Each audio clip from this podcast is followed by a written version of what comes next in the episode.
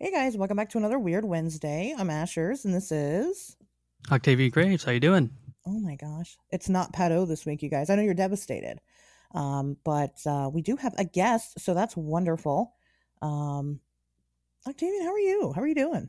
I'm doing really well, Ashley. How are you? I'm doing fantastic. It's it's super exciting to have you here. Um, you know, I, I've been on your show, and you know, we're kind of going to get into who you are and and what you do and all that fun stuff. Um, but uh, first, why don't we go ahead and talk about uh, you know what's happening in the world of, of the weird, strange, and unusual. Okay, Um, good. I didn't really have any Fortean news this week, but I did have something that I wanted to bring up because it is very near and dear to my heart.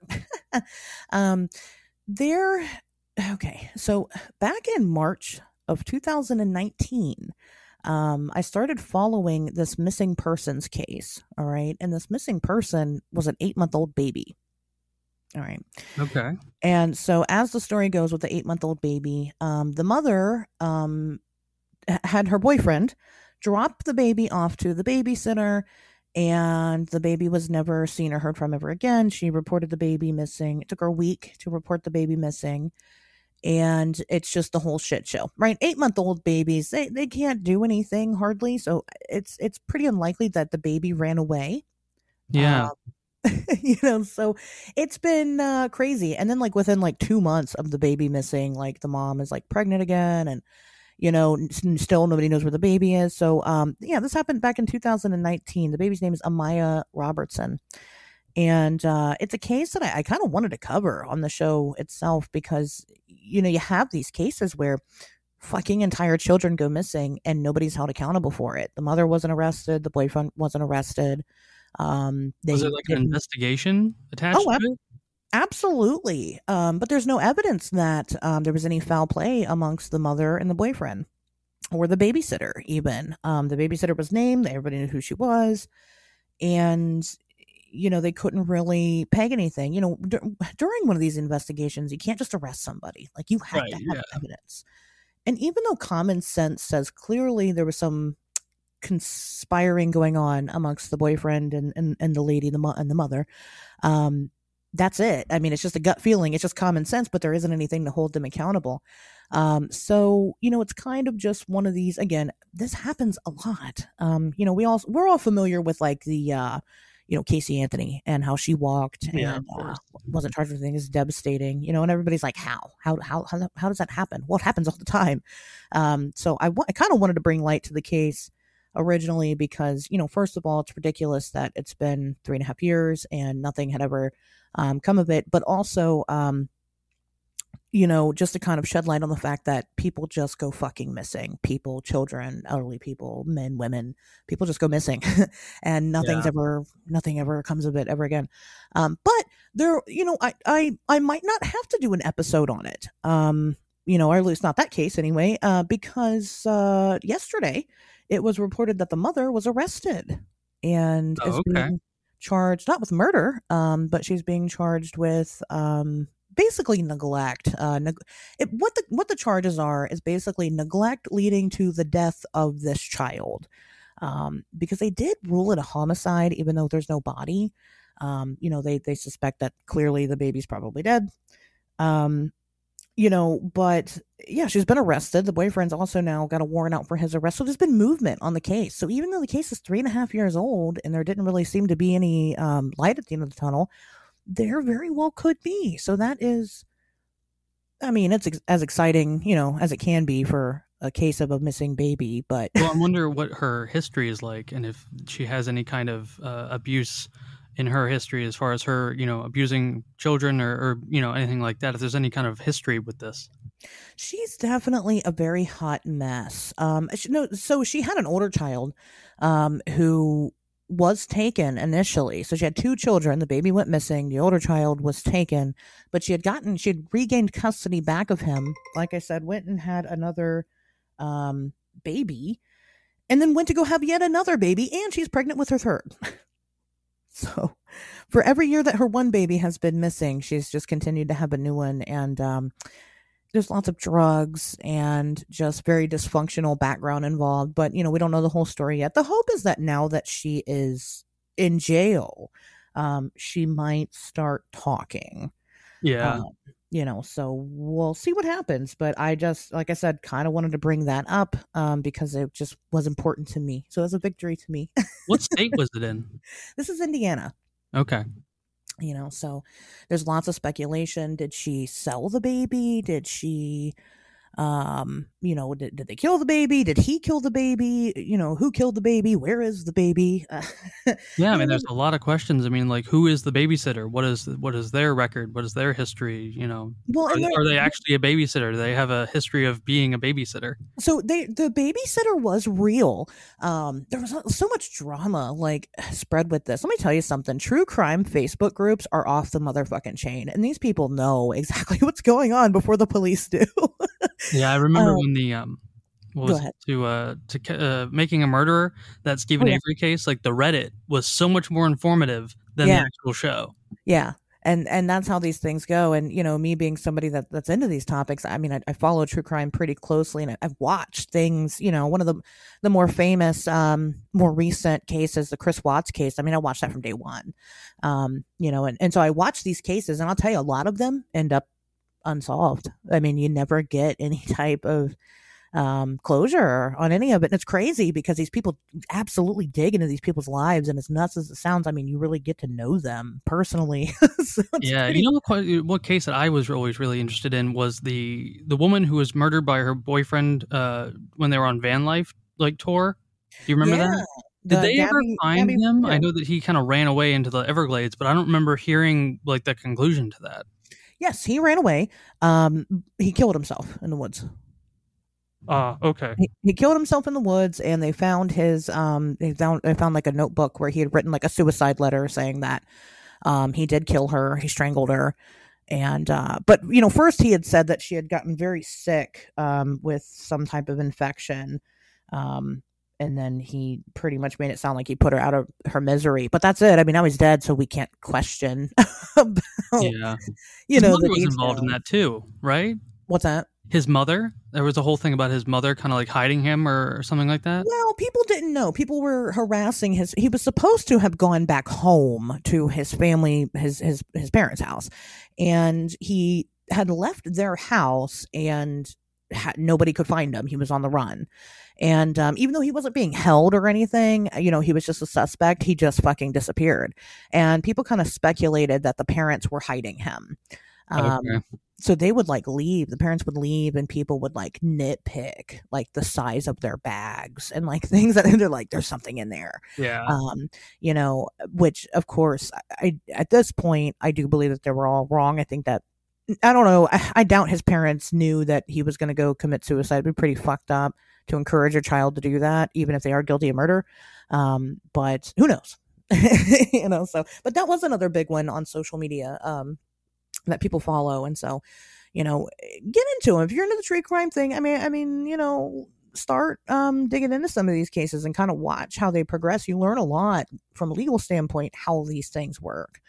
Um, you know, one of the big uh, fun things that had happened with Chris Watts' case is that after he had pled guilty, took a plea deal, pled guilty, and um, they released what's called the the discovery. So when you have a big case, um, or any case at all, you have what's called a discovery, and it's a file of the investigation. It's basically a timeline and a step by step and the evidence breakdown. And it's shit that you couldn't even imagine, you wouldn't have even thought of as a regular person to have gotten access to.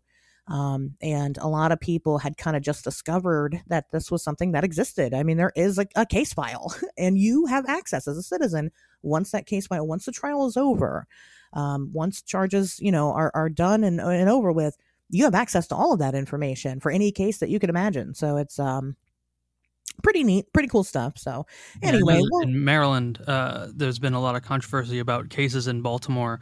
Uh, the discovery files uh, either just go up missing or they don't make it uh, they don't make it accessible to the public for like a really long time. And that's just because of how incompetent our police force is in the city.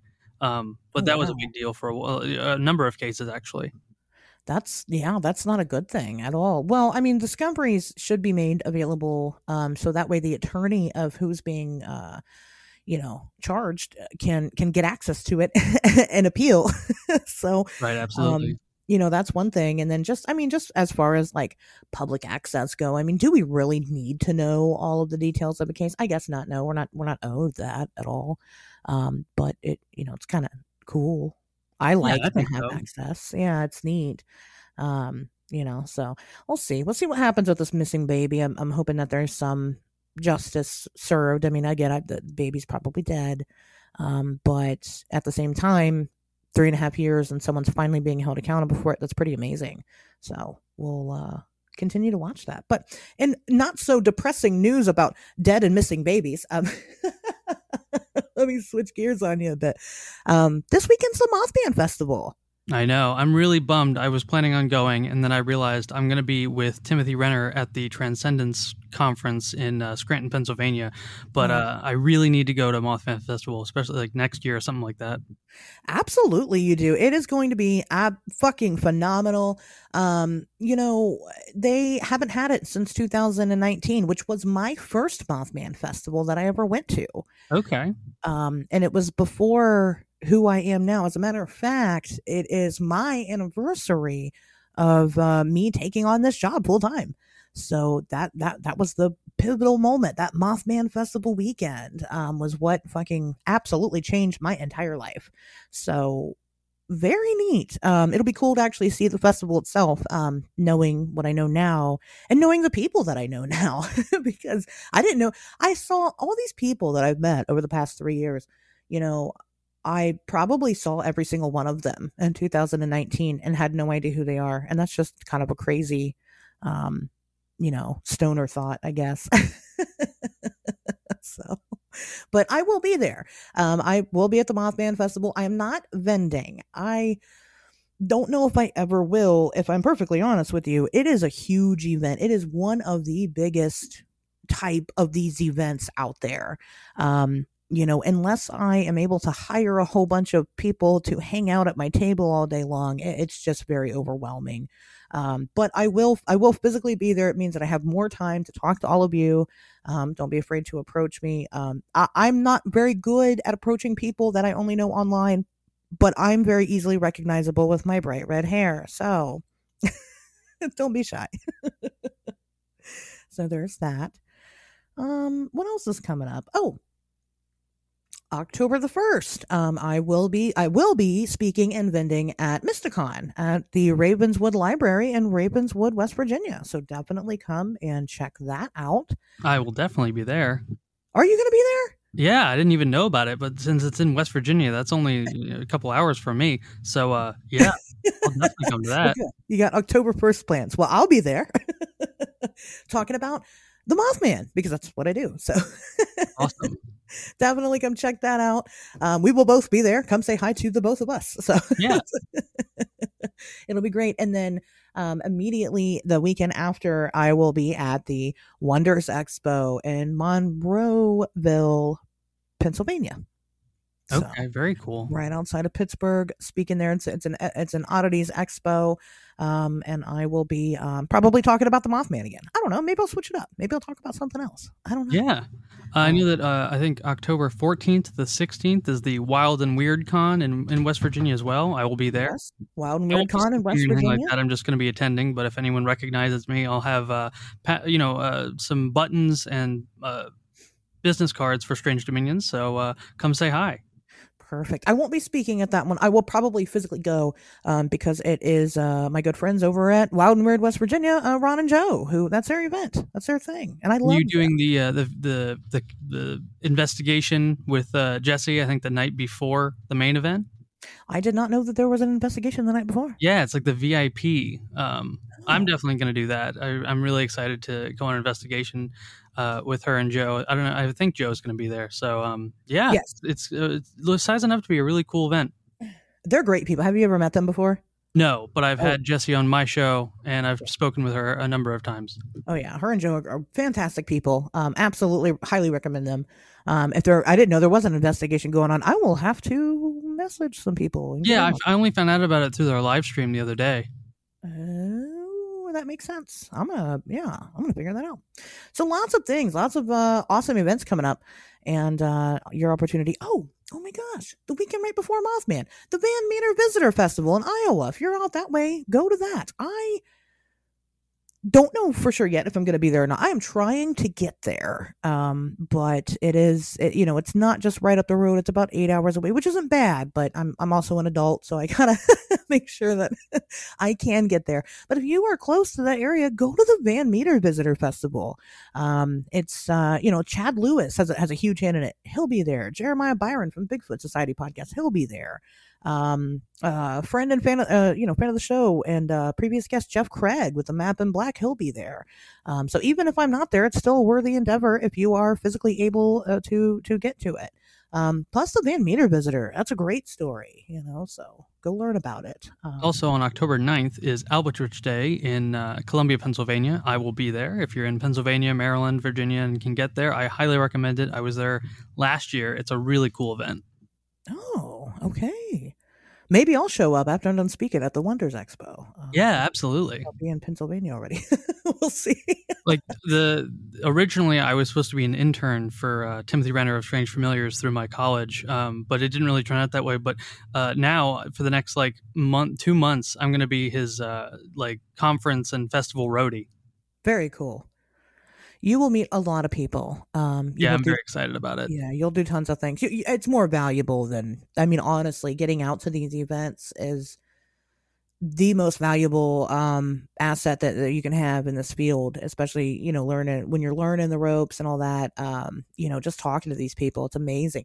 Uh, my favorite part of the, the Wytheville um, UFO festival was afterwards, after the festival, and we all went to the brewery together. And then some of the townspeople came along and it was listening to them and having them talk about this UFO flap that happened in real time and kind of just how it was received at the time. And, you know, you don't get that information in a book. You don't get that in a podcast.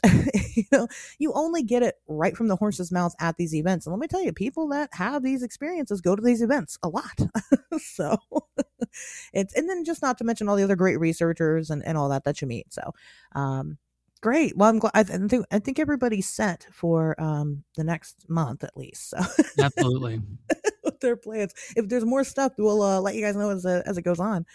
Um, so why don't you go ahead and and give yourself a, a, better proper introduction why don't you tell the people who you are what you do just the basics and then we'll kind of jump off from that point all right well my name is octavian graves i am the creator and host of strange dominions uh, I have start, you know, I started the podcast in uh, technically 2021 in September, um, but I just didn't start making it public until the January of this year. And basically, what it is is an exploration of both the occult and the paranormal, and where applicable, trying to find the links and the parallels between the two phenomena. And I think that is a very worthy endeavor. What, where, I mean, so when did you get interested in the paranormal in general? What was, what, what's your origin story there? From like almost day one of existing. Um, I remember being a little, little kid, and my grandmother used to read me these stories that she had made up herself about a, a little boy and his dog Spook who would go investigating places and um, she also, I don't know if you're familiar with the author and illustrator Edward Gorey, but uh, he makes he made these very kind of macabre uh, drawings and things like that, and stories to go along with them. And my grandmother introduced me to that as a child, and so that, along with going to the school library and checking out scary stories to tell in the dark, ghost books, Bigfoot books, all that stuff. I mean, this stuff really started for me in the single digits. Wow. Well, that's awesome. So you just, and that's because eh, just your grandmother was your whole family kind of a band of weirdos? I mean, my grandmother is definitely the like the weirdo, and then everyone else has like lesser degrees of weird, and they sure. they accept it, but they don't embrace it too much. They just put up with it. They're accepting of my interest in it. I gotcha. I understand, and I and, and you know that's okay. Um, did you have? I mean, have did you? Hmm, hmm, I, I don't want to word it. I don't want to word my question that way. When did you start kind of bridging the occult into all of this? When was that something that you were like, oh, this is obviously connected? Well, when I, you know, I've been into the occult also since I was a little bit older, um, probably like 10 or 11 i started really getting into it and that was spawned from my love of heavy metal and heavy metal and the occult it's ba- you know heavy metal is basically the music of the occult and uh, i got really into it and i got really into the aesthetics of it and the history i never quite figured out how to get into practicing it every time i would try and talk to someone who i thought was into the occult they would basically tell me something like I can't tell you. You need to figure that out for yourself. And it was kind of a vicious cycle. Like if I don't know where to go, then how do I get into it for myself? You know, Sure. um, in April of 2021, I that whole year, uh, and in, like the end of 2020, the beginning of 2021, I had experimented for the first time with psychedelics, and um, I had some pretty good experiences with that. And then my fourth or fifth time, I had a I don't call it a bad trip. I just call it a very um, tumultuous trip because at the time it was terrifying, but afterwards I got this massive information dump in my brain. And uh, I started to kind of realize how fluid our reality really is. Sure. And it, I had a couple visions in that experience that were very esoteric. And I started to think, like, you know, I just need to do it. Like, there's no reason for me to to keep wondering about it. I just need to get into it in any way I could. And so I started with Norse paganism because that is a side of my family that I'm very interested in. And I started noticing through the folklore and the mythology these parallels between what was told about in the the Norse poems and Eddas and things like that, uh, with what people were experiencing in mundane life with the paranormal. Um, you know, there's a lot of parallels between land spirits and Bigfoot. There's parallels between Dogman and certain mythological creatures. And I kind of moved away from the Norse pagan stuff for a while and I got into ceremonial magic and I realized how just how prevalent a lot of things that would go on in a ceremonial ritual or a spirit evocation are to many different areas of the paranormal. And so I started really looking into that specifically. And I found so much information. It's crazy. And I'm still, you know, diving in and, uh, finding all the specifics. The thing to remember about my show is that I am not a master magician. I'm a magician in training.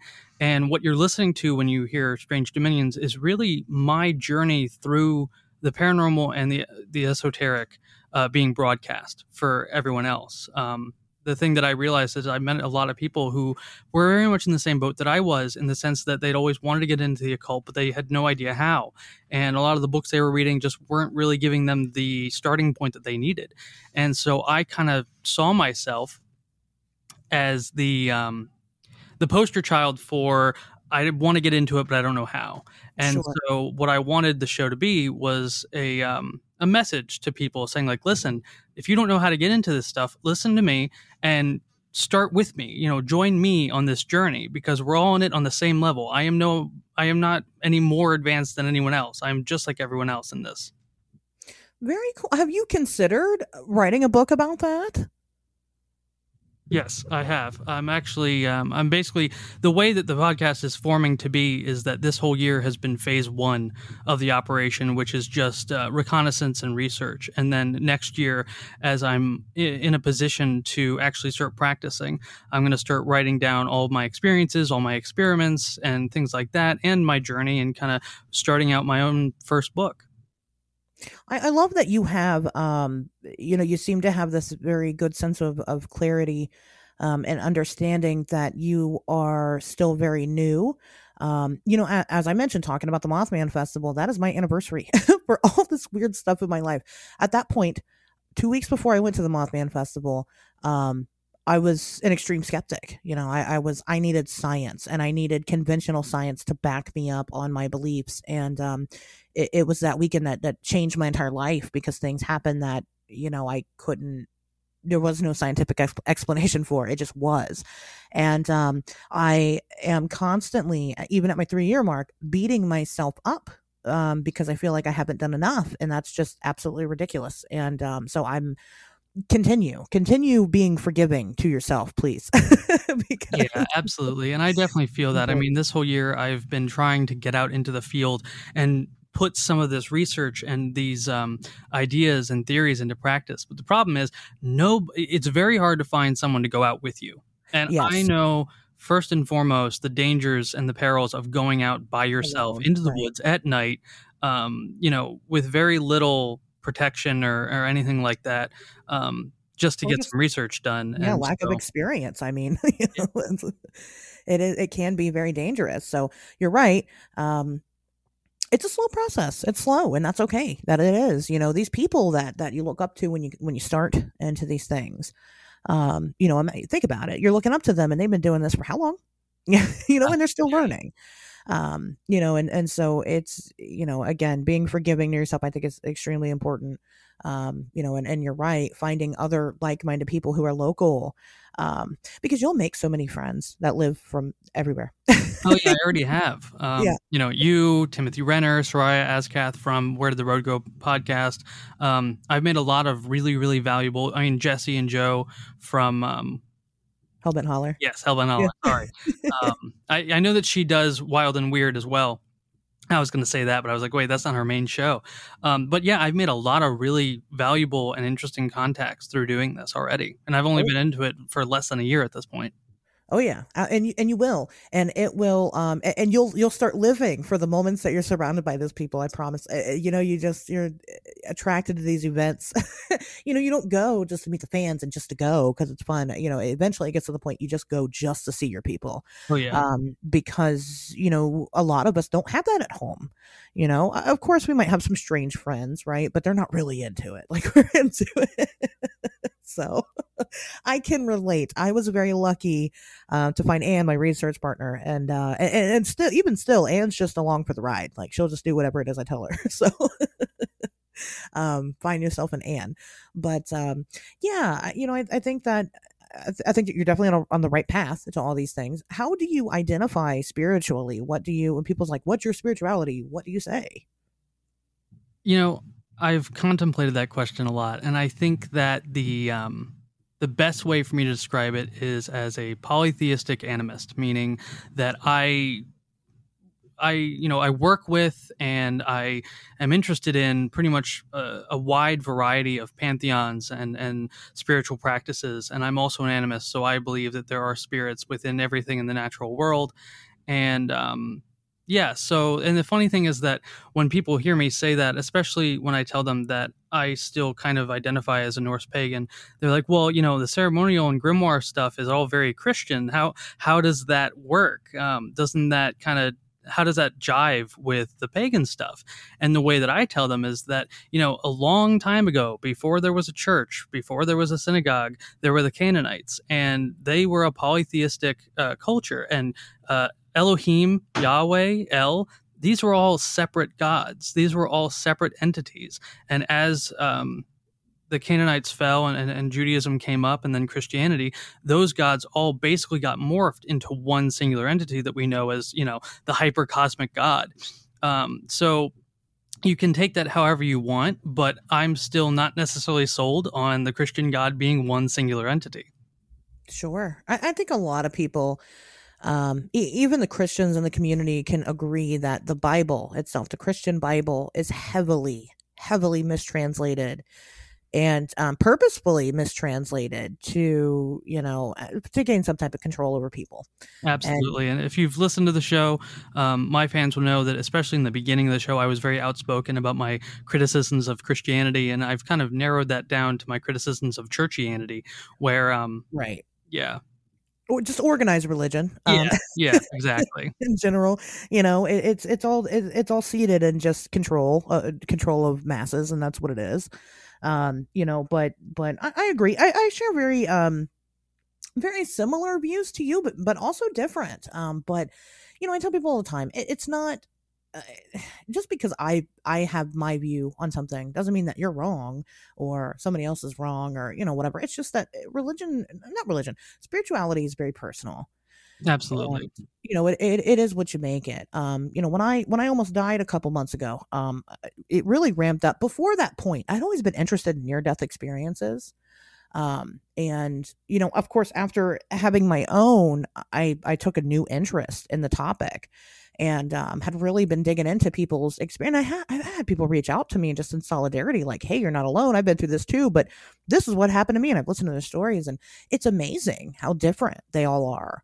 Um, you know, there's some people that will tell you straight up and down, like, listen, I know that Christianity is the way because I went to hell and I was told if I didn't repent, this is where I was going to live, yada, yada, yada.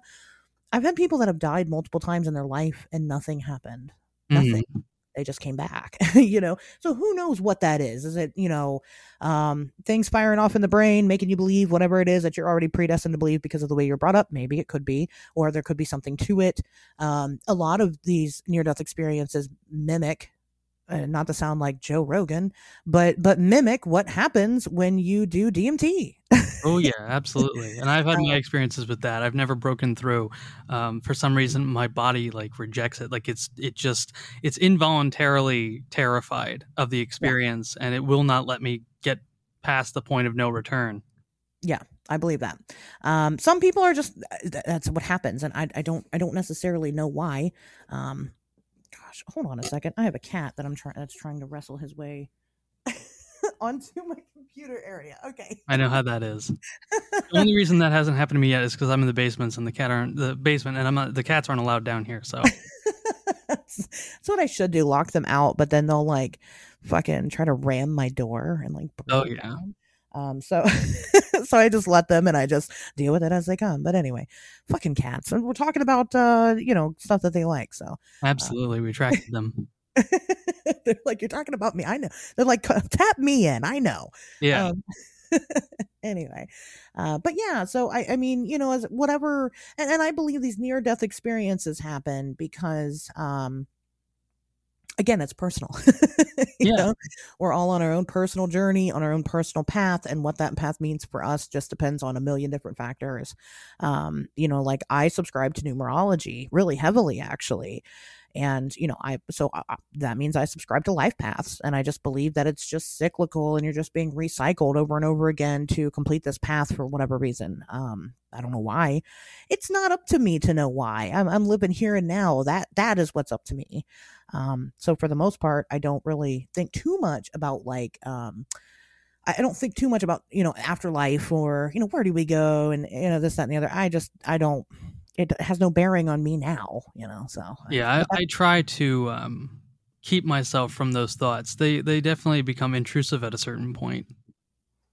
They do, and that's that's my problem with it. And you know, it's just that I'm just going to obsess over it, and uh, there's no reason, and it's going to take time away from the here and now, and I'm not going to accomplish what I'm put here to do anyway. So, you know, so with your tie-in to a lot of this stuff, and, and I feel like um, what do they call it now? They call it the woo still, right? Oh um, yeah, we're we're woo believers, I guess. Um, what was one of the biggest uh, cases that you noticed mm, th- that you kind of t- like took onto yourself and started really theorizing about this is something bigger than what's typically reported? Does that make sense? Yeah, it does. Uh, so, one of the things that I've been researching, actually, because of the podcast, I have gotten at this point three separate stories about people having shadow people experiences where the shadow people were either benevolent, nice, or they were actually um, what we would call intermer- uh, intermediary spirits, where the shadow people actually introduced uh, my guests to other spirits that they work with in a magical context. Um, one of my guests, uh, Kane Del Sol, who's an author and occultist, he actually formed an entire magical system based on the spirits that he met through these shadow people that he was enc- encountering as a child. So I've been really looking into the similarities between shadow people and how they act and other classes of spirits that people experience uh, in a, on a magical setting. That's very neat. Um, you know, because uh, the typical, um, you know, when you think of shadow person, it's it's demonic and evil every time. So that is very cool that you've gotten more stories that aren't like that. Yeah, um, I don't know if you're familiar with the author W.T. Watson. No, you were telling me about that author, but I haven't looked into them yet. Uh, so he has a couple books out. Um, uh, a book about the paranormal and fog, uh, about black, and then he has another one about black dogs, and then he just released his third book about uh, Canadian monsters and mysteries. In the fog book, he has a, an account of a woman having a shadow person experience where it was kind of starting off as a very malevolent, malevolent entity. And um, as the experiences progressed through the nights, she, I guess, eventually went out of body with the shadow person, and the shadow person kept telling him uh, mysteries, mysteries, or questions, questions. And then he, she just said, you know, stop. I want to go home. Uh, leave me alone. And he just kind of like left, and she was end up in her bed. And I found that to be very interesting about you know if you if she had not banished it or, or told it to leave, and she had kind of went with it, so to speak. I wonder what kind of information she would have gotten or, or where that would have taken her. Yeah, that is really interesting. Has she ever? Well, this was someone. Um, well, you just in a book. Um, yeah, I don't remember the the experiencer's to, yeah. name. I'd need to ask uh, WT about that. But um, yeah, that was a really interesting case that I wanted to dig more into. Yeah, I'm that person. Don't be afraid to just approach people. I, I read a name in a book and I'm like, let me go see if they have Facebook. Oh yeah, I've done that. Usually they times. do. so I'm not afraid at all. um, but some people don't think about stuff like that for some reason. I don't know why. Uh, social media, just reach out. You know, the worst yeah, they can say is nothing. The strange thing that I've noticed, um, you know, I started using the internet back in 2005, and it is the the landscape and the I guess the etiquette of the internet has changed so much where it, used to be totally okay and normal to just talk to random people. And nowadays there's a little bit of a hesitation with people talking to people they don't know online. There's almost kind of a, a strange taboo about it. Well, I think it's the same concept of how we used to be very neighborly with each other and, and we're not yeah. anymore. Um, you know, it's just that uh you know, people prove time and time and again that they take advantage of these situations. And so it makes people afraid to continue that behavior. Yeah. But I've definitely gone out of my way to message many people of books I've read and, and things like that. And I've gotten a couple responses. I've gotten a couple kind of closed doors. But other than that, it's been a pretty fruitful endeavor for me. Yeah, I've been I'm I'm very I'm always telling everybody, I'm like, just don't be afraid to ask, especially new podcasters. Um, who should I have on the show? Well, who do you want on the show? Message them. Right, yeah. Most people will say yes. so, you know, it's not that it's not that pressing. Um, you know, but you know, I'm I'm always like that. But especially experiences experiencers and things like that. More often than not, they're more they're they're willing to talk about their stories. Um, you know, there's a reason why they they let it go into a book in the first place and they shared their name. Um, yeah. you know, they want to talk to other people about it because they themselves are trying to understand it's just like when you have a problem and you kind of you know you take it to somebody else right and you just kind of talk it out it's not necessarily because you want that person to solve it for you it's just because talking it out can kind of make you rationalize things a little bit differently it can also uh, lead to more information uh, just talking to someone casually about your experience they might bring up an experience similar but has uh, other uh, attributes to it that are similar to the ones you had that you hadn't mentioned, and then there spawns an entirely new conversation with a lot of insight. Well, and that's what I tell everybody. Report everything weird that's ever happened to you to me because I want to know what it is. Because just because nothing came of it, just because it happened one time and nothing ever happened ever again, and you don't know what it was and it was weird, but it wasn't a big deal, it could be a big deal. It could be the missing piece of this puzzle, or, or it could help to further other things that you know you just don't know um you know and so i just i just encourage everyone to talk about all their weird things all the time to everybody anyway but especially to me so and you can go on strange dominions and talk about it too so. Absolutely i always want more experiencers as guests i've only had a couple on just because of the ones who've emailed me or, or messaged me about coming on the show but i definitely want uh, more just regular people coming on to tell their stories because it really i think it's good for them to be able to talk about it and also helps me because it aids my research in a lot of ways. Yeah absolutely absolutely. Um, so what kind of topics i mean again you're still early on in in your um, endeavor here and things will change.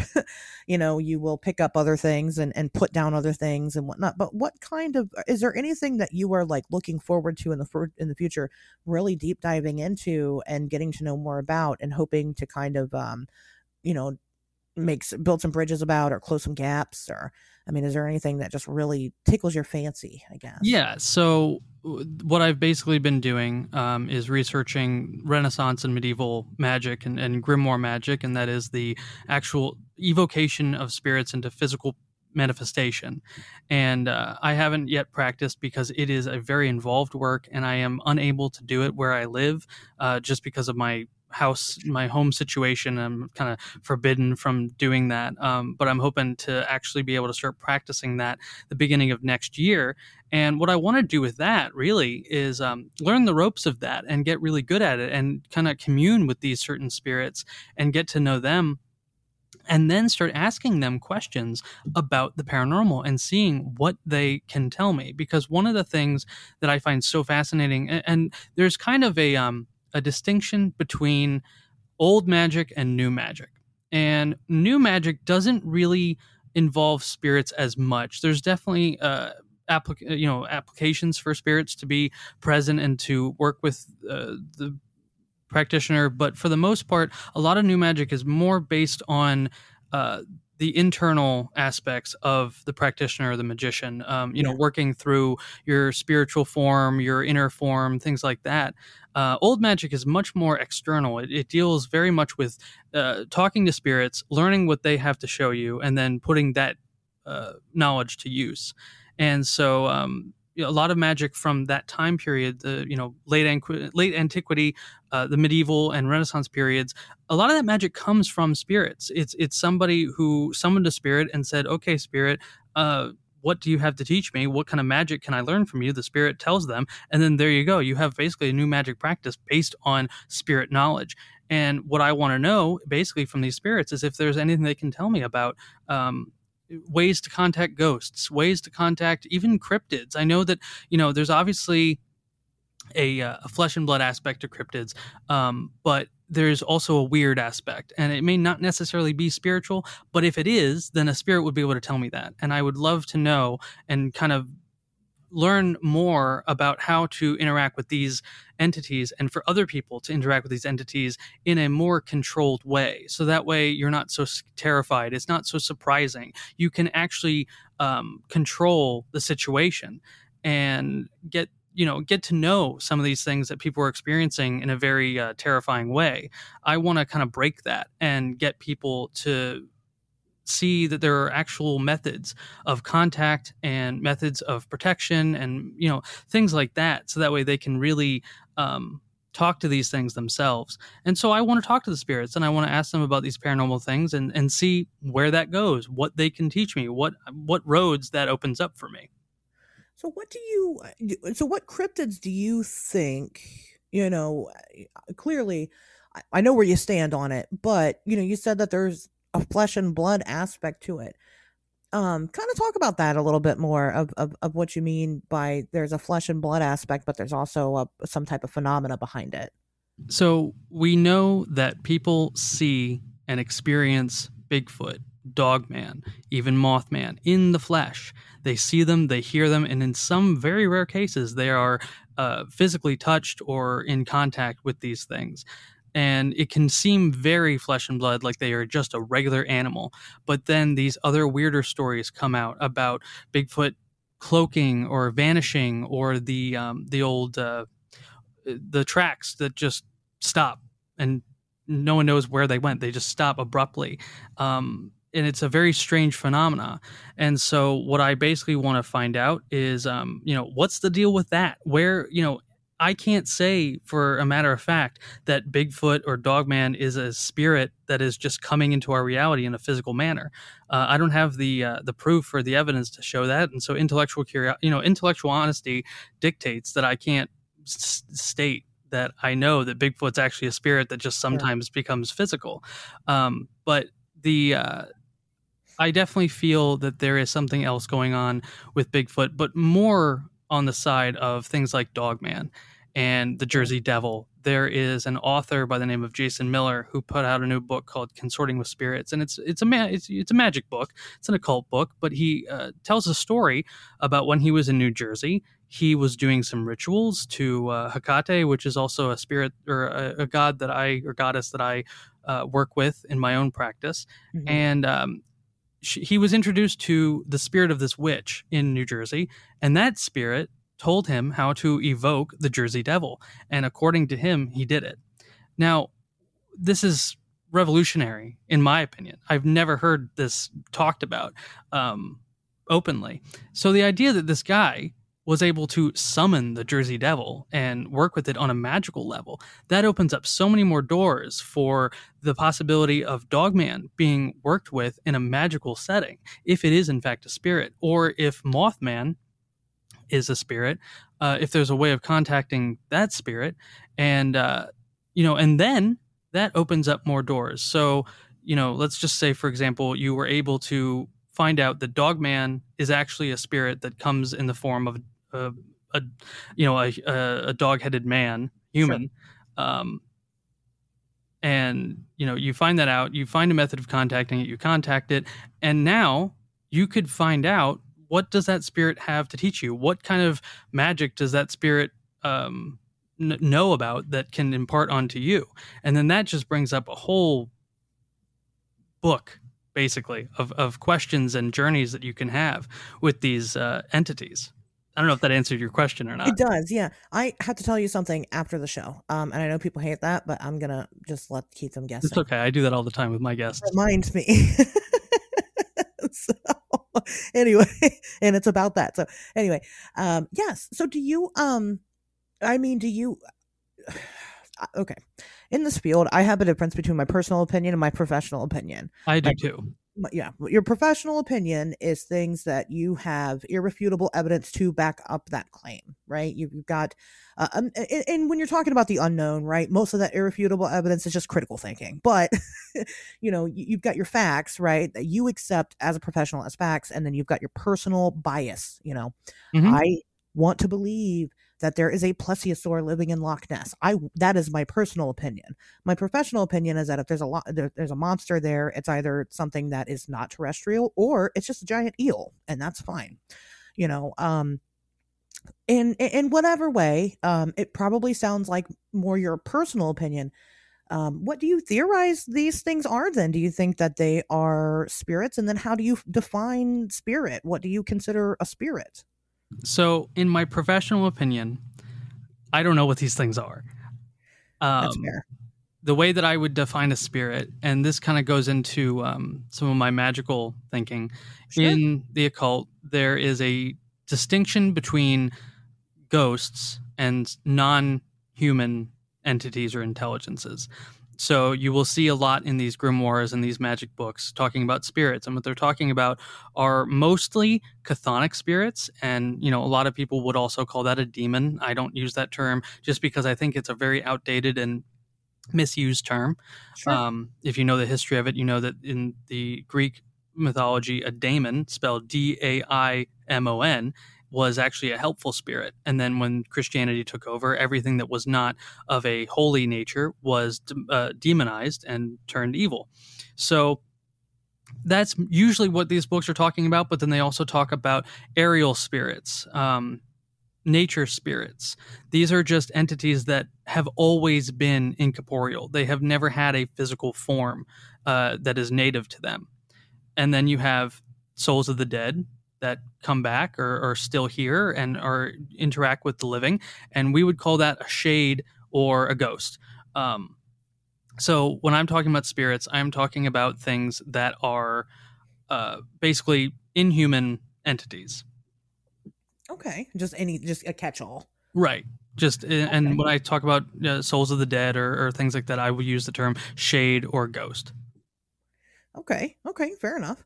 Let's um let's switch gears a little bit. Let's go to uh let's talk about uh aliens. Um what do you I, I mean is there any tie to this and, and extraterrestrial life or do you you know believe that there is any tie between the two? Do you think that it's just another species of of human or something like us or do you think that there's more of a spiritual nature to it?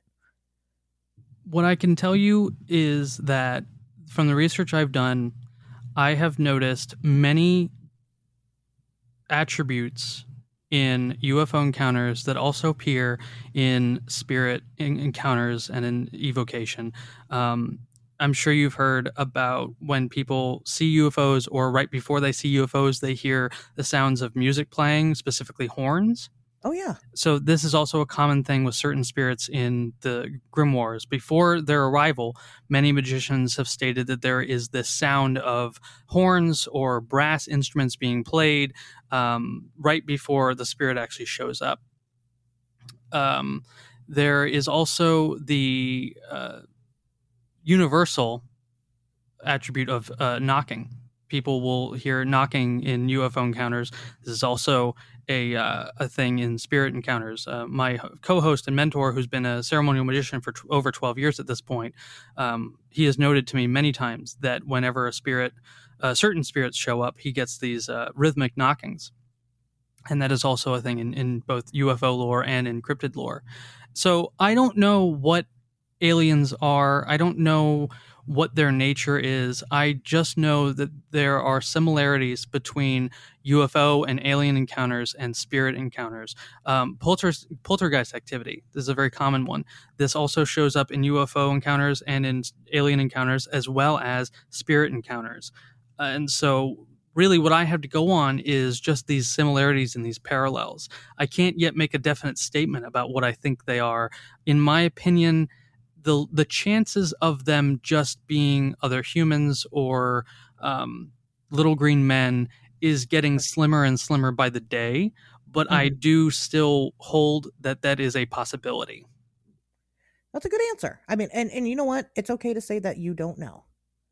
I don't I don't think anybody expects you to know everything. Yeah. Um, but until they do and then you're like well i'm sorry i just don't uh, but no it's um you know that that's a very popular take um you know with a lot of us is that you know what we see is you're absolutely right a lot of this stuff mimics each other and let's just go with the with the fucking obvious look at things like the presque isle incident you had a couple whose car broke down they saw uh, something some craft crash into the woods. The the men went to go check it out with two police officers and the women while they while they were away had an encounter with a bigfoot you know, what what are the fucking chances that Bigfoot's just roaming around Presque Isle, which I've been to?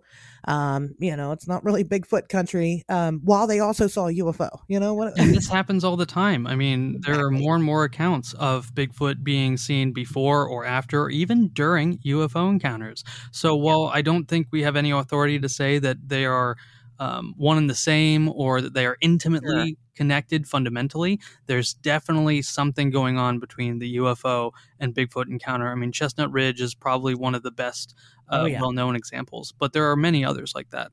Oh yeah, oh yeah, and and, and you mentioned the poltergeist activity, Skinwalker Ranch. You know, uh, there there were reports of uh, UFOs all all the time, and poltergeist activity within the home, um, portals that these scientists who had had nothing to gain by saying that they saw fucking portals and things crawling out of them pop up, um, but you know you had all this activity happening, these dog like creatures, um, you know, all in the same area, and uh, you know this. Uh, you're right, things like this happen all the time. John Keel has a very um, popular, you know, theory about it. And, you know, he calls these areas window areas.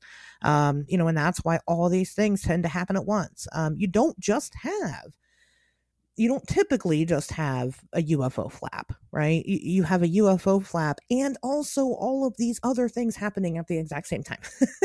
Absolutely. And it's no wonder why many occultists and many magicians will look for ley lines to do their work or go to specific areas where um, it is known to be haunted or cryptid activity is known to occur to do their magical work. And I think that is because, and I can't say this for sure, but there is definitely some sort of um, magical, for lack of a better term, energy that exists in the places that this weird stuff happens.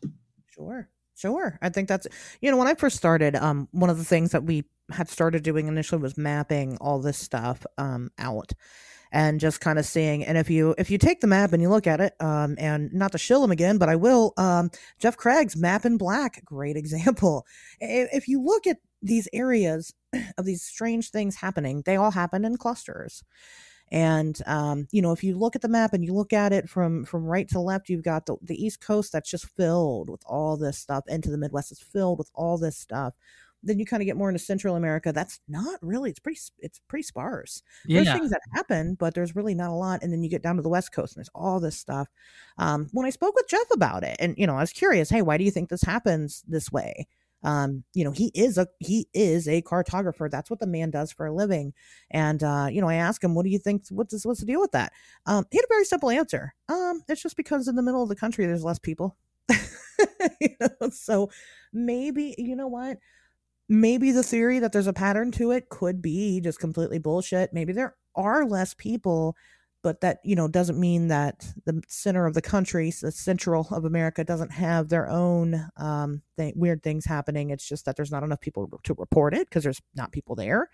Um, who knows? But either way you know whether or not the big picture is is something when you take it on a smaller scale and you start looking at it on a smaller scale and you start lining all these things up together they do still happen in clusters and they seem to happen at the same time. So, you know, there's that. Somebody had mentioned um, the 1960s to me. They were like, oh man, the 1960s, it was so weird during the 1960s. Um, lots of weird happenings and stuff. And initially, when I started, I was trying to build a timeline for this stuff. I also believed that something happened in the 60s and made all this stuff appear. Um, then I quickly found out that the 1970s were also very weird, and the 1950s were also very weird. Um, and then that's when I came to the conclusion that you know it, it's not that these things stop and start; they don't. They, they're always happening all the time. But what is consistent is that they're always happening in the same areas. Yes, absolutely. Location is super key in a lot of these, and, honestly, most of these uh, encounters and phenomena. The location really dictates a lot more than people realize. Yeah, it, it absolutely does.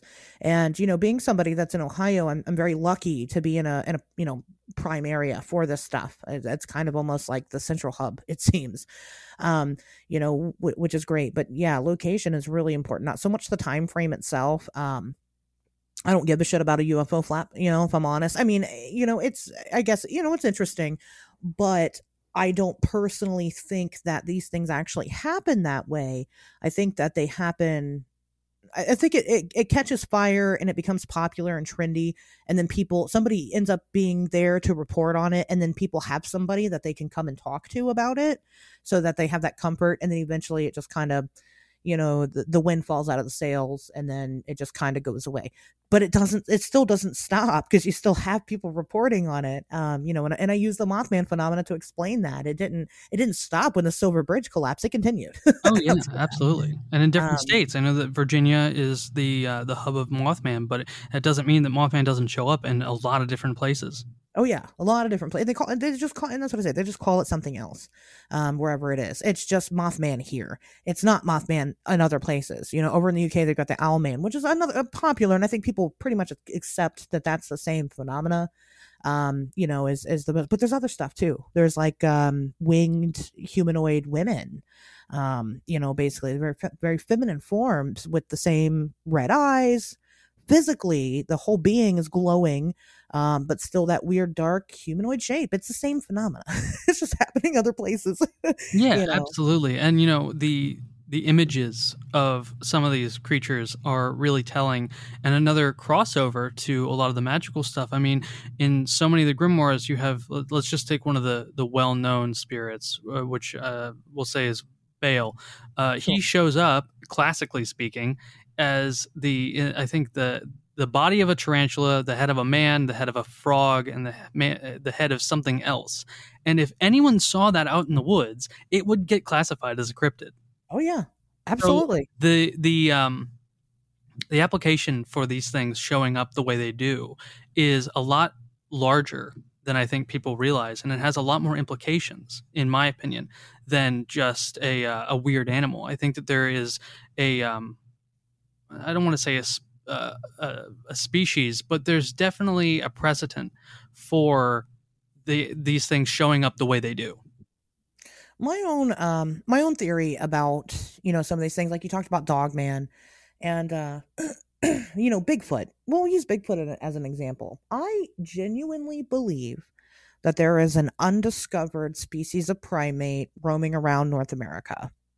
I believe that this thing is probably all across the entire world, you know, again, in different names and slightly different variations of this giant primate that we just haven't caught yet.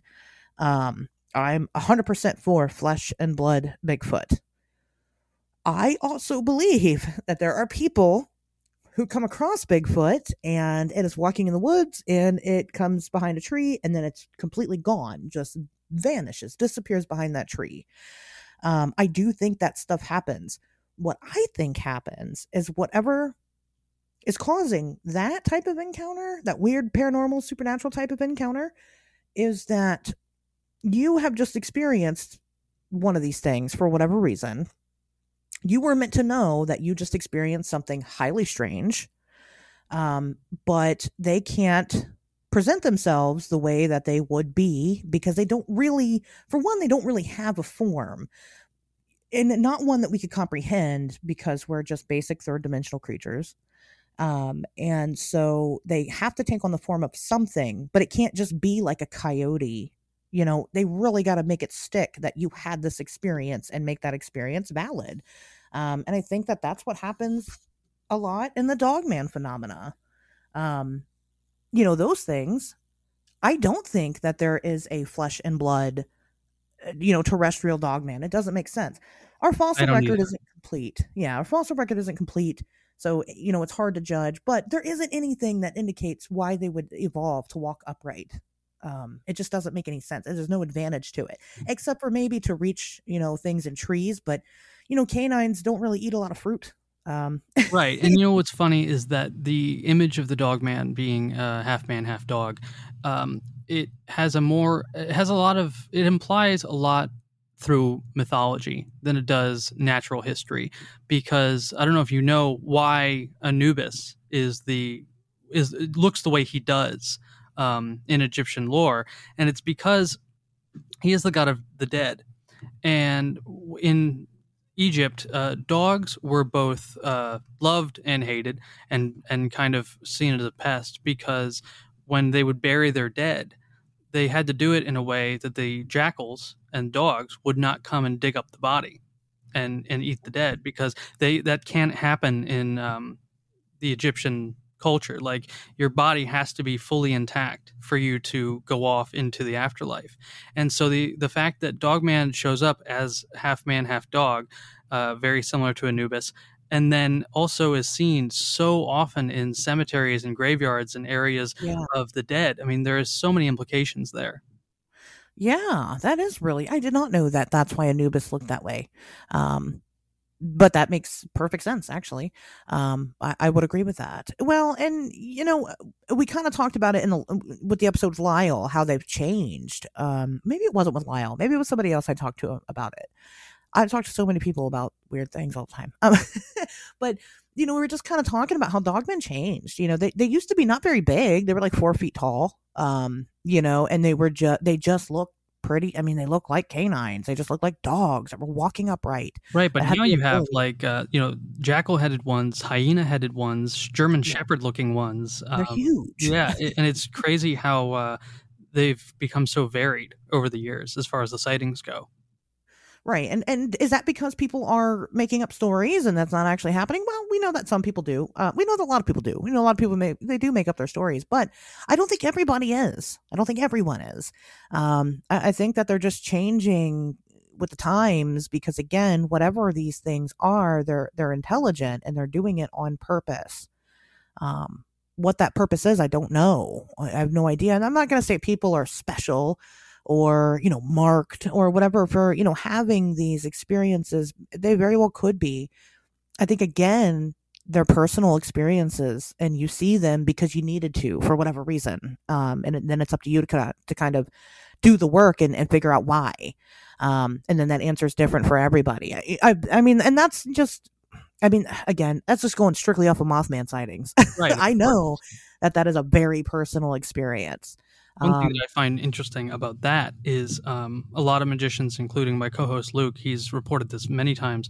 Um, after a lot of people do a full evocation of a, a spirit, for the weeks after that ritual, there will be they will have poltergeist activity. They will see many different kinds of spirits in their homes or just in their waking life. That doesn't necessarily mean that's the spirit that they contacted but it's almost like uh, moths to a flame. When you have contact with this one you know this one kind of entity then everything else in the area sees that you have the ability to see and communicate with this thing. And now they just uh, you know we don't know why they do this but it's across the board in many different uh, magical systems that involve contacting spirits that once you contact one it, it's kind of like the green light for a lot of other entities to come in and try and communicate with you. Very interesting. Well and that makes sense because people that um, have experiences in high strangeness don't typically just have one you know? Right. when you first talk to an experiencer um you know because that's that's one thing that i do that i feel like a lot of people don't do. Uh, a lot of researchers miss out on the opportunity. I don't just talk to these people and gather their stories. I i curate a whole friendship with them you know and and we continue to go on and have friendships. I know their families. I know what they do for a living. I know their everyday life. I talk to them. We're friends. Um and, and they'll they'll tell you one story and, you know, of course, I'll ask, does anything else happen? No, nothing else. That's it. Nothing else. And then eventually they kind of come out and they're like, well, this other thing happened. Um, you know, people tend to have these experiences over and over and over again. And one thing that is also completely across the board, 100%, is that these people that have these experiences experience trauma in their life, some type of mental or physical trauma. And I don't know what comes first yet. Is it the chicken or the egg? Um, you know, is it the trauma that because trauma physically changes the brain, whether it be physical or, or, or, mental trauma, it will physically change how the brain operates.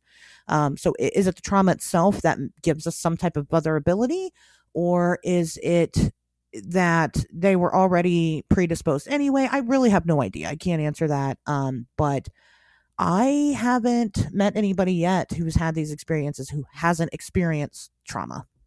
Yeah, you know, there's an interesting correlation between that. And one of the things that I wanted to incorporate in the show is how the paranormal and the occult also interacts with psychedelic experiences. And uh, one of the things that I've, you know, obviously I've experienced with mushrooms. And the, the, the interesting thing about mushrooms is that it does not add anything to your brain chemistry or the chemicals in the brain. It simply changes the uh, the pathways of your brain uh, very subtly. Um, and so it's not adding anything. It's simply just changing things. And I wonder if there is any kind of correlation between that and you know because a lot of times when you have a really um, extreme both good and bad experience with mushrooms or any psychedelic, really, it changes how you see the world indefinitely. It definitely did for me. Oh, yeah. Um, and so I wonder if there's any correlation there about when people see these creatures or have these weird experiences, you know, how it actually, and like you said, like trauma, like how it changes the brain and what that means about seeing things, you know, afterwards or, or you know, having multiple experiences. Is it just that your brain is now, um, exposed to this new way of thinking and you notice it more and, and, and things uh, have the ability uh, to become more visual or, or more apparent to you yeah. I, I, have a plan to do, you know, down, it's going to be way down the line, um, you know, just in catch up in my career, but I want to do a, a DMT documentary where we get people to do it, um, and scan the brain at the same time and you know record the experiences. It's just it's hard to do. It's costly um, and then of course finding medical staff that would be willing to partake in something like that is is difficult um, but i think it would be a worthy endeavor for us to look into to see because if we can see what happens in the brain when people do cross over and they do make that contact then we could start work we could start kind of reverse engineering that figure out how to do that without the use of of psychedelics to have to do it um, you know, we can figure out how to unlock that for everybody without being on them. If we can, you know, if, if even that's a possibility. And, and I think it would be, again, very worthy for us to discover. Um, you know, and some people hear that talk and they're just like, oh, you just want to do drugs. Well, so.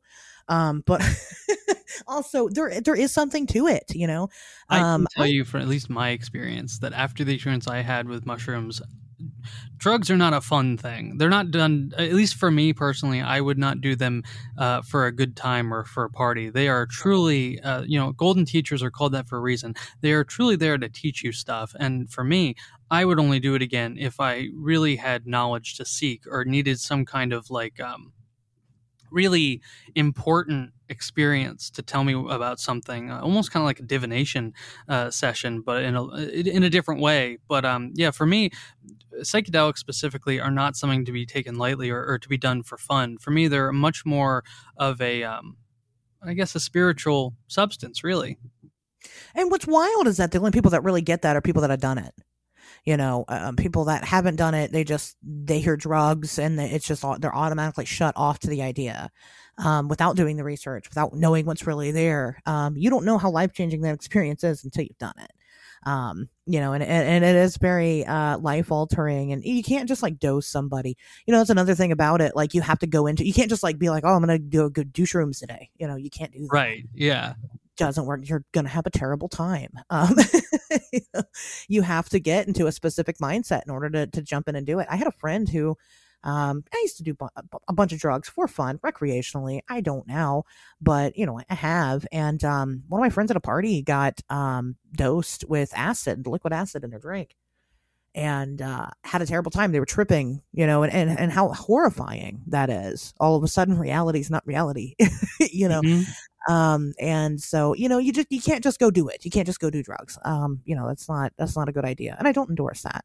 yeah me um, either but you know i've had people when i share my mothman encounter with people i've gone on shows and they have edited out the fact that i admit that i that we did we were doing edibles that night yeah, see, that's crazy to me, especially nowadays when we know that you know edibles don't cause hallucinations. They don't, right? They do not, and it's like the science is there. I mean, so you know, but but they have, so it just shows how stigmatized stuff like that still is. Um, you know, and and, uh, and then somebody had accused me. I mean, just from that show, they had accused me of like falsifying my story. Well, she did drugs that night. She didn't admit that, and I'm like, I why would I go and tell my story everywhere else? Right? accurately and then expect that nobody's ever heard it before and come on this show and lie. yeah. Yeah. I know. It, it's very strange. Um, I sent you on uh, Facebook yeah. Messenger a screenshot and uh, I, I really don't, we don't talk about the name uh, sure. of the area because it is private property, but that's where I had um, two actually pretty incredible experiences. And uh, the reason I sent that to you is so you could see just how small of an area that is and how on the path that I was on, if you look both to your left and your right, obviously there's fo- a forest, but you can see through the forest into the neighborhood that it's uh, bordering mm-hmm. right there. I mean, there is no real cover at all in this right. area. And uh, that was something that really changed my mind about just how weird this stuff is, especially when it comes to Bigfoot and cryptids. And I and obviously intellectual honesty, I can't say that I experienced I had a Bigfoot experience because I didn't see anything. Everything I experienced was totally audible and kind of like an internal feeling.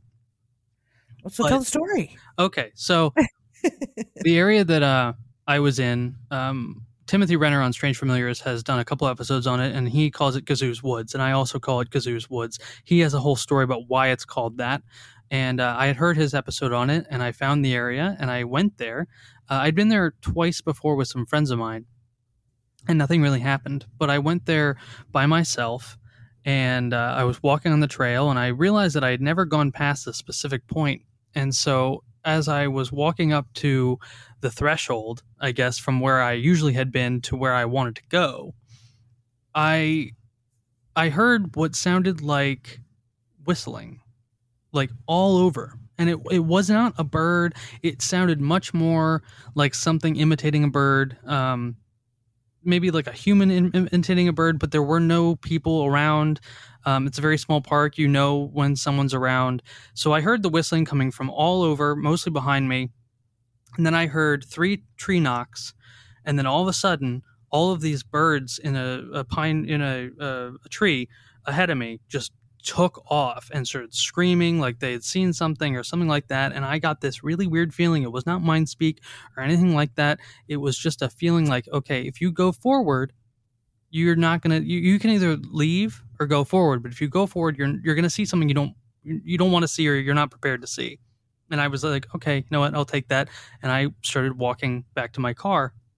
And probably five or six steps backwards, uh, I hear something grunt. And I mean, it was a heavy grunt because I felt it in my chest. And I walked back to my car and I drove home and I was very, very freaked out. Now, I didn't see anything except for the birds. I didn't see a big hulking hairy monster coming towards me or in the trees or anything like that. I just heard stuff. But given how small that area is, I don't really the, the biggest thing in that area is a deer. We don't even have bears in that area. Bears are out west. This is a more in the uh, the northeast. And it yeah, it really set me on a on a path into this weirder aspect of um, Bigfoot and, and cryptids and things like that. And those stories are always the hardest because most of them are built off of just kind, just how you felt. you know? Yeah, yeah, it was a weird feeling because I wasn't. Yeah, fear was not the right word. I wasn't scared. I think I was just perplexed beyond my capability. Does that make right. sense? It does. Yeah. yeah. I, I, mean, as someone that has these experiences a lot, yeah. it and, and that's the thing about it is that people don't you, they don't get it unless they've had that experience you know you just feel it in every part of your body you feel it and it's just some I don't want to say it's some type of knowing. It's so weird. I don't even know how to explain it, but I know exactly what you mean.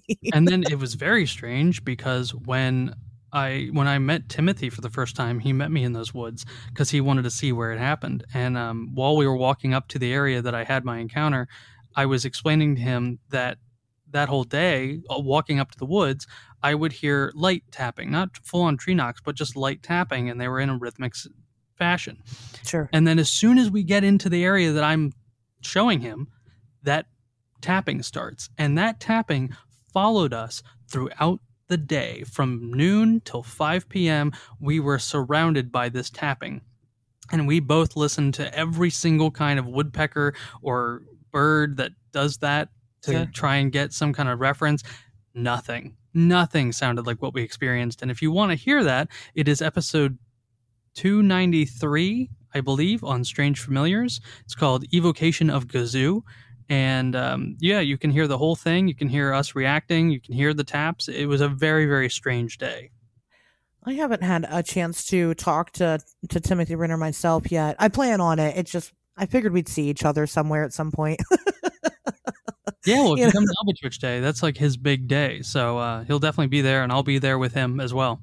Awesome. Yeah, I'll, I definitely. Like I said, I just have. I'd love to. I've read his book. You know, I've read the books that he did um, with. uh God, I can't. Josh.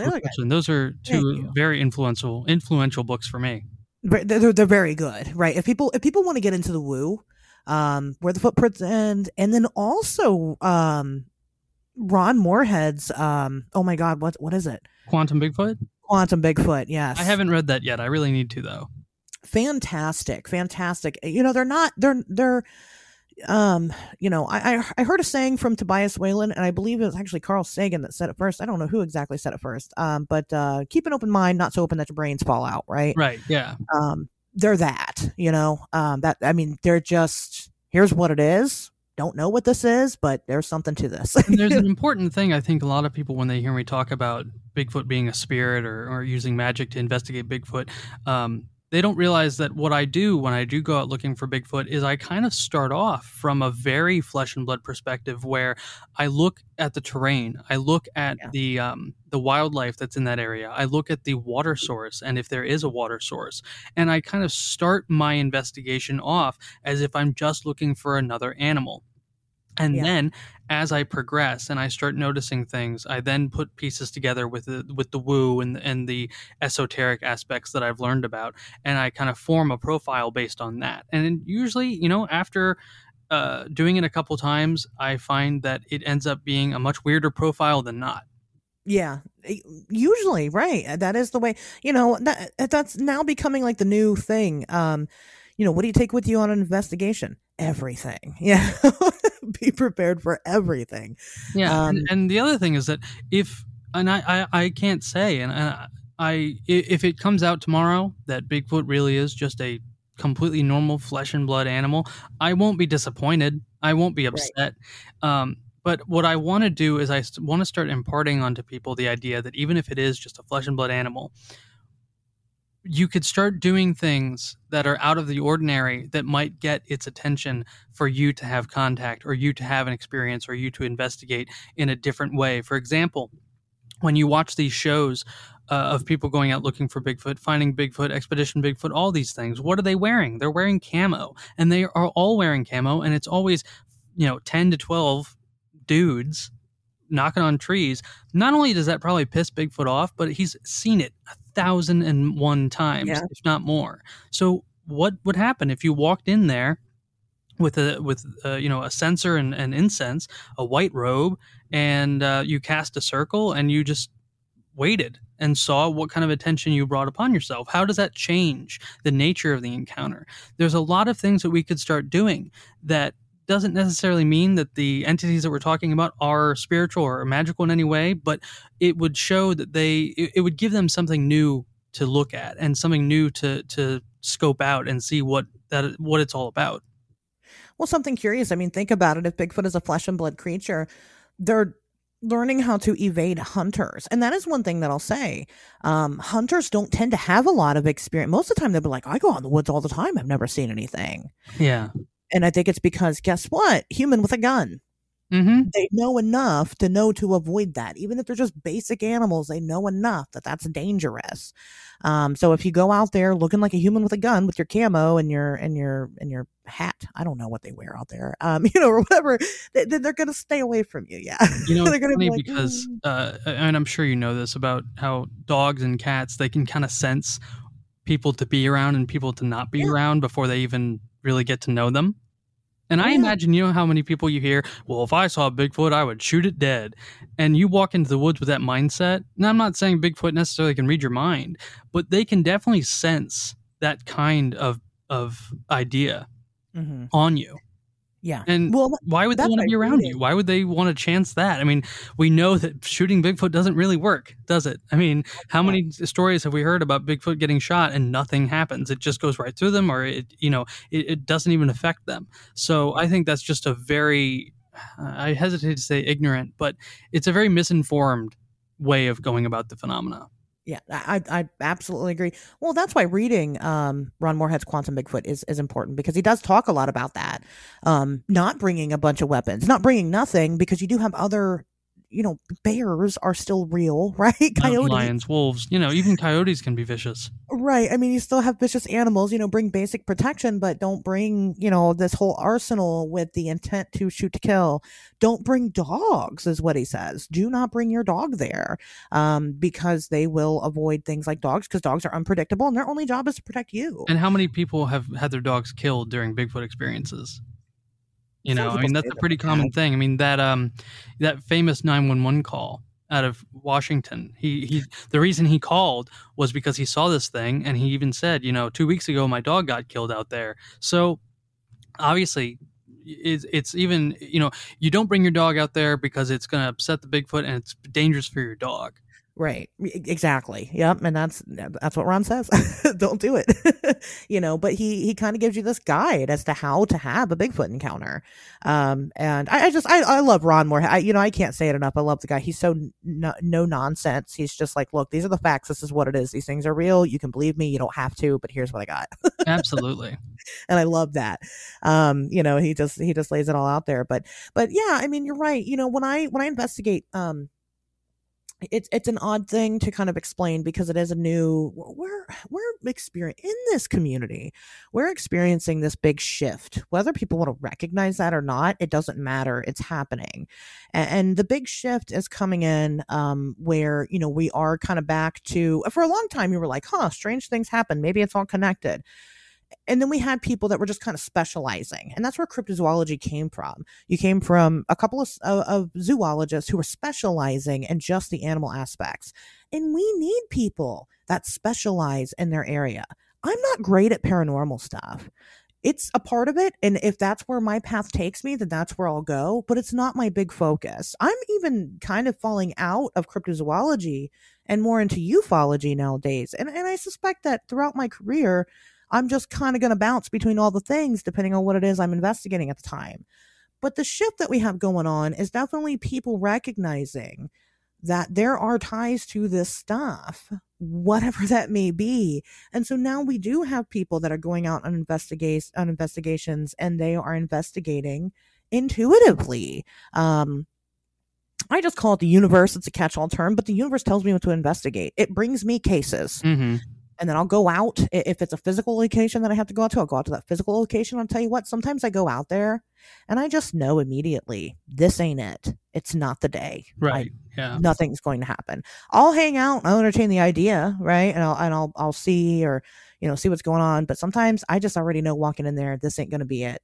And then sometimes I walk in and it's crazy magical and amazing things happen. And you know granted it's never been any hard concrete evidence but for me in my personal experience it's been very significant. Yeah and you know that's something that i've always worried about getting flack about is because there's so many people who are already out there doing it specifically just to gain evidence that's not my concern i'm not really worried about getting hard evidence what i'm interested in and what i want to impart on other people is the idea of just go out and have an experience and just savor that experience and investigate that experience personally. You don't Right. have to necessarily go out and get footprints. You don't have to get out and go and get pictures and videos because you know we've seen that that's not going to bring us the uh, the validity that a lot of people think it is.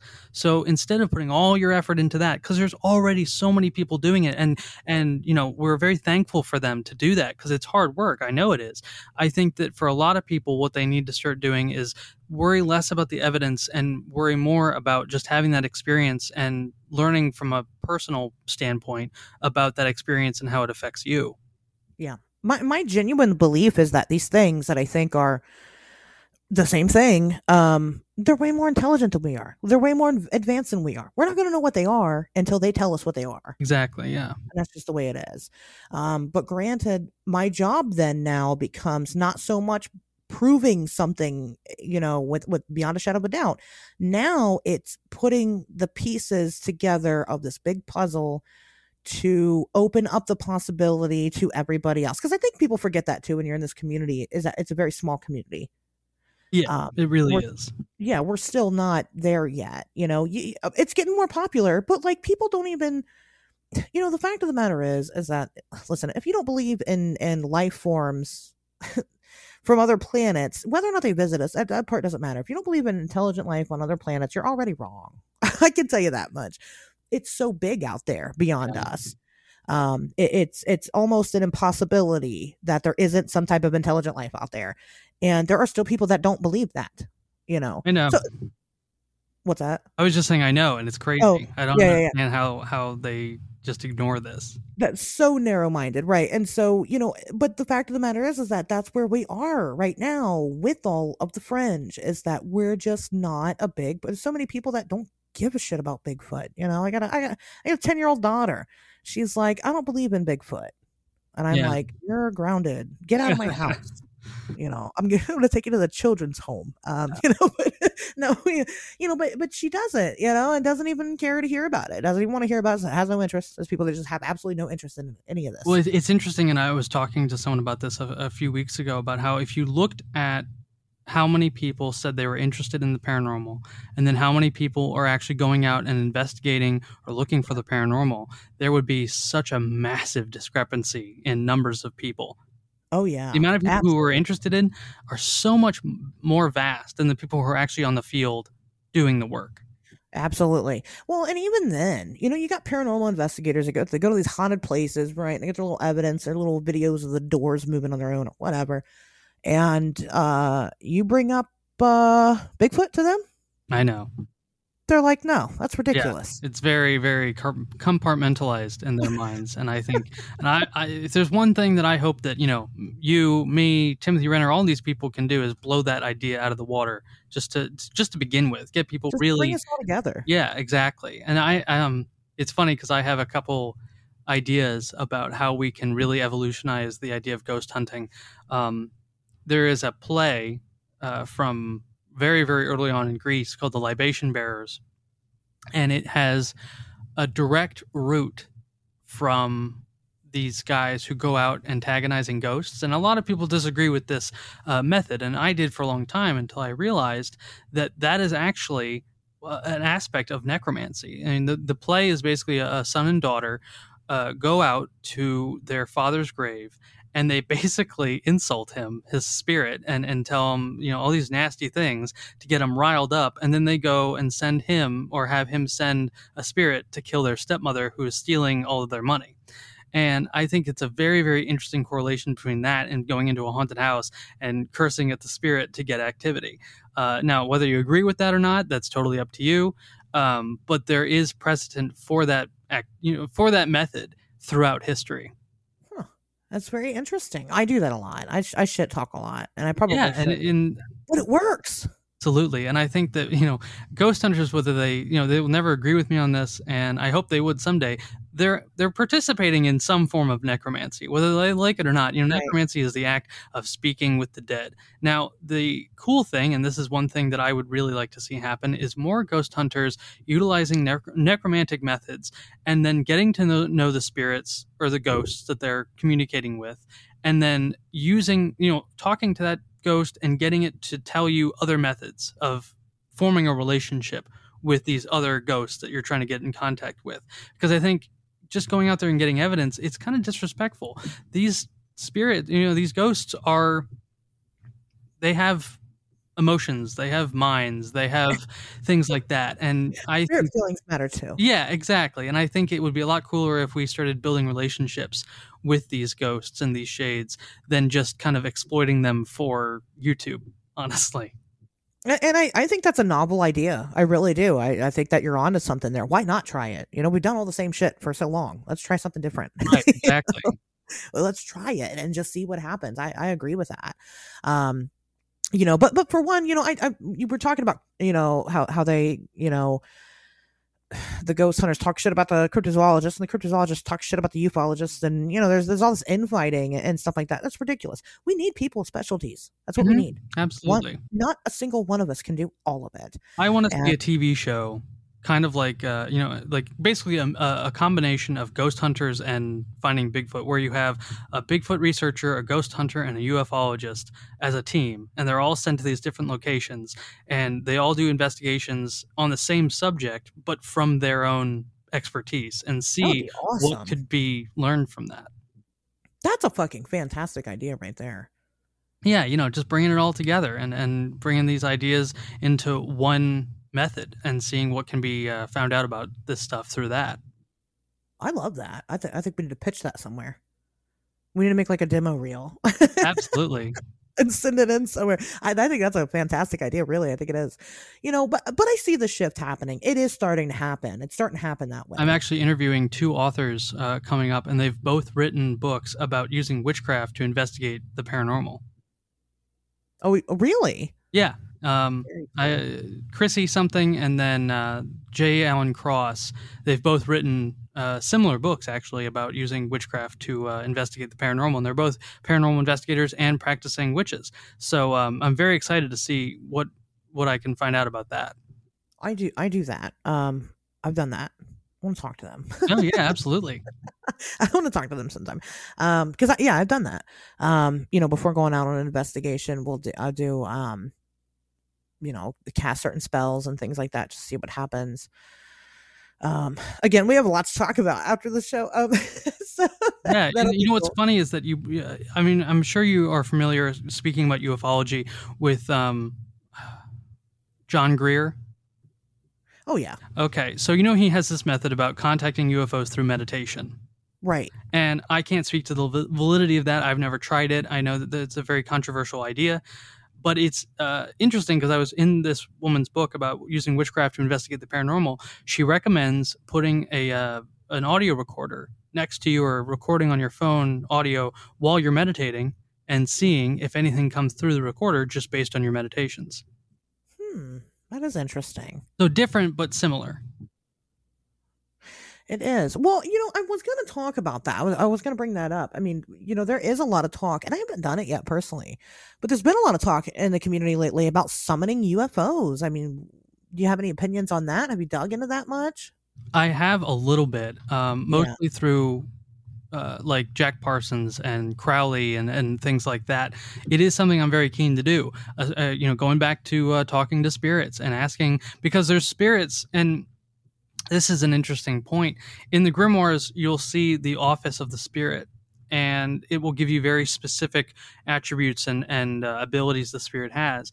And a lot of people look at that and they kind of see it as like a vague metaphorical understanding and I don't think it's that at all. I think it's extremely literal, and I think it's very confined.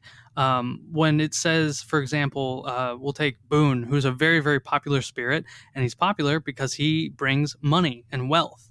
The thing that he does not do is foretell the future. So a lot of people think, oh, well, I can get Bune to tell me lottery numbers. No, you can't because he can't tell the future. He can only bring you money that is available to you now. Those numbers have not been drawn yet. So he has no way of accessing those numbers.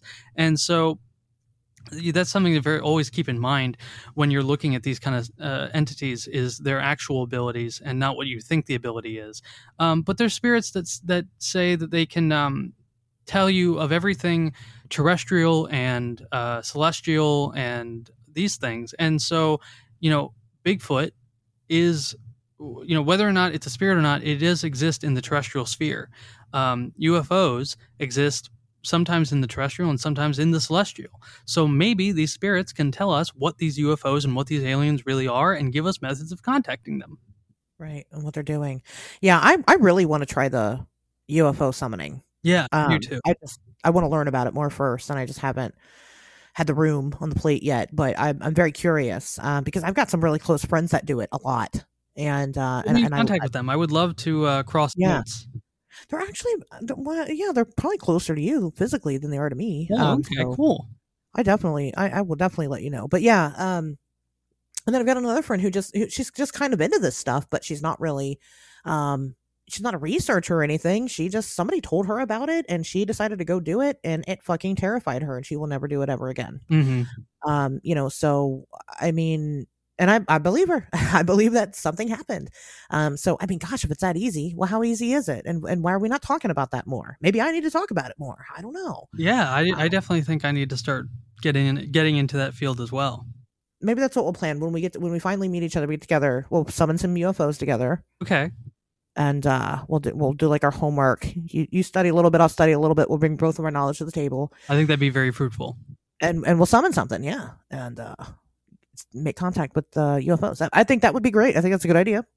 Um, but you know, you going back to what we've been talking about as far as people like, um, you know, there's obviously an argument about woo versus I guess we'll call it like materialist or, or materialist mindsets when it comes to the paranormal. And I don't think there needs to be this um, distinction in the sense that we don't need to be hating each other because you know we're talking to each other right now because the glory of science the glory of engineering the glory of of materialist mindsets making these machines that we can talk to each other with we investigate through materialist means uh, the thing that i would say to that is that always you know keep science in mind and do your research in science but uh, understand that science has a ceiling and yeah. that once you get to that ceiling don't be afraid to to break through and and see what else is out there that current science is kind of poo-pooing right now because at one time you know at one point in time uh, science didn't believe that gorillas existed or panda bears or things like that and so you know while i hesitate to say that the paranormal is just science that hasn't been discovered yet there is definitely an aspect to that I mean, look at medical science. Just even 100 years ago, we thought we could cure everything with cocaine. You know? I know. And cigarettes were good for you. you know, clearly we were wrong, you know. Um, that that happens. You're right. I mean, it's it's just because we're at this point right now doesn't mean that that whatever we have is truth. I tell people to follow physics. Physics will blow your fucking mind. It's mm-hmm. crazy how much that changes. And what is physics? Physics is is the study of of fucking life. I mean, it's how everything works, everything. Right, exactly. And fucking every couple of weeks some huge major breakthrough comes around. Maybe not every couple of weeks but definitely every couple of months a huge breakthrough happens. And we're like oh shit everything we knew about physics is wrong. Like and it and it just continues over and over again. It really shows you how faulty conventional science can be. Um, but you should still definitely use it. I mean i don't know. You you just gotta be able to find the balance. It's funny because in the uh the ceremonial system you you will see things that are called rituals and ceremonies but for the most part you will see things called operations. And you will hear in the grimoires the uh, the magician is referred to as the operator. And it is because to do a traditional ceremonial ma- uh, magic system you have to use a very scientific method. You have to um, basically use the scientific method to figure out what works and what doesn't and you have to do it matter, matter very matter of factly and very uh, practically. And uh, yeah, it's not nearly as spiritual and religious as I think people realize it is. Yeah, and, and I agree with that. And I think it's just people just not knowing that, not not having the proper information and the proper resources to to understand um, that there is something to it. You know, um, and that's unfortunate. That's uh, you know it's really unfortunate. But but you know from your own your own personal experience it's not like it's easy. It's not like there's a good reference guide of like hey look at these quick facts real quick about right. there's no grimoire 101 books anymore uh, right. And there should be. Yeah i mean there should be and there shouldn't be because it's very powerful information. And and the thing that i say is that anyone has the physical capacity to do this work. Yeah. but i don't think everyone has the the resolve to do it. Just like uh well, let's let's uh well, let's quote Jurassic Park just just because you can doesn't mean you should. Exactly. Whatever the hell Exactly. And you got to do a lot of thinking and soul searching to figure out if this is something you really want because once you and this is true of the paranormal just as much as it is magic once you get into this stuff it really it becomes your life and you know you got to have to navigate that and a lot of the things that you don't realize you're going to lose from doing this, you are, and uh, you got to be comfortable with that. You know, one thing I want people to take into account: um, look at people before us, before this generation, the the older researchers. A lot of them go fucking nuts. They do. Um, they kind of lose themselves in this stuff uh, because you're right. It it consumes your life and and you have to walk a very fine line because it's it's sad i mean i'll go on shows i just did it I don't remember what show I was on. I just started, I went on a tangent about something and then I just kind of stopped and just started laughing. And I'm like, Jesus Christ, I sound fucking nuts. Um, you know, and you question, you question yourself a lot. You do. Yeah, you You're do. like, am I crazy? Is this actually real? Can can I get some validation? And you know, over and over again. And you know, I'm I'm I'm, I'm an emotional person, and uh, I'll cry because of the validation that I'll get. I mean, it'll just absolutely rock me. And um, it's not that I don't believe in those things day to day. It's just that when it's so personal, it's just happening to you. Um, seeing it from a different perspective is is quite frankly, it's amazing. Um, you know, it just goes to show that you are onto something. Um, so yeah, I, I mean, that, not that is expecting the over, you know, the overwhelming amount of people who listen to the show and and message me or email me or anything, or comment and say like, you know, what you're doing is really important. I never thought about it this way, but now that you're talking about it, it makes so much sense. You know, it feels really good uh, because yeah. I really thought that when I started this, I was going to be alone and that I was going to be, um, it was going to be an uphill battle the whole way. But now I'm finding that it's a lot, there's a lot more of this going on. Maybe people aren't talking about it as much as I am, but it's definitely still going on.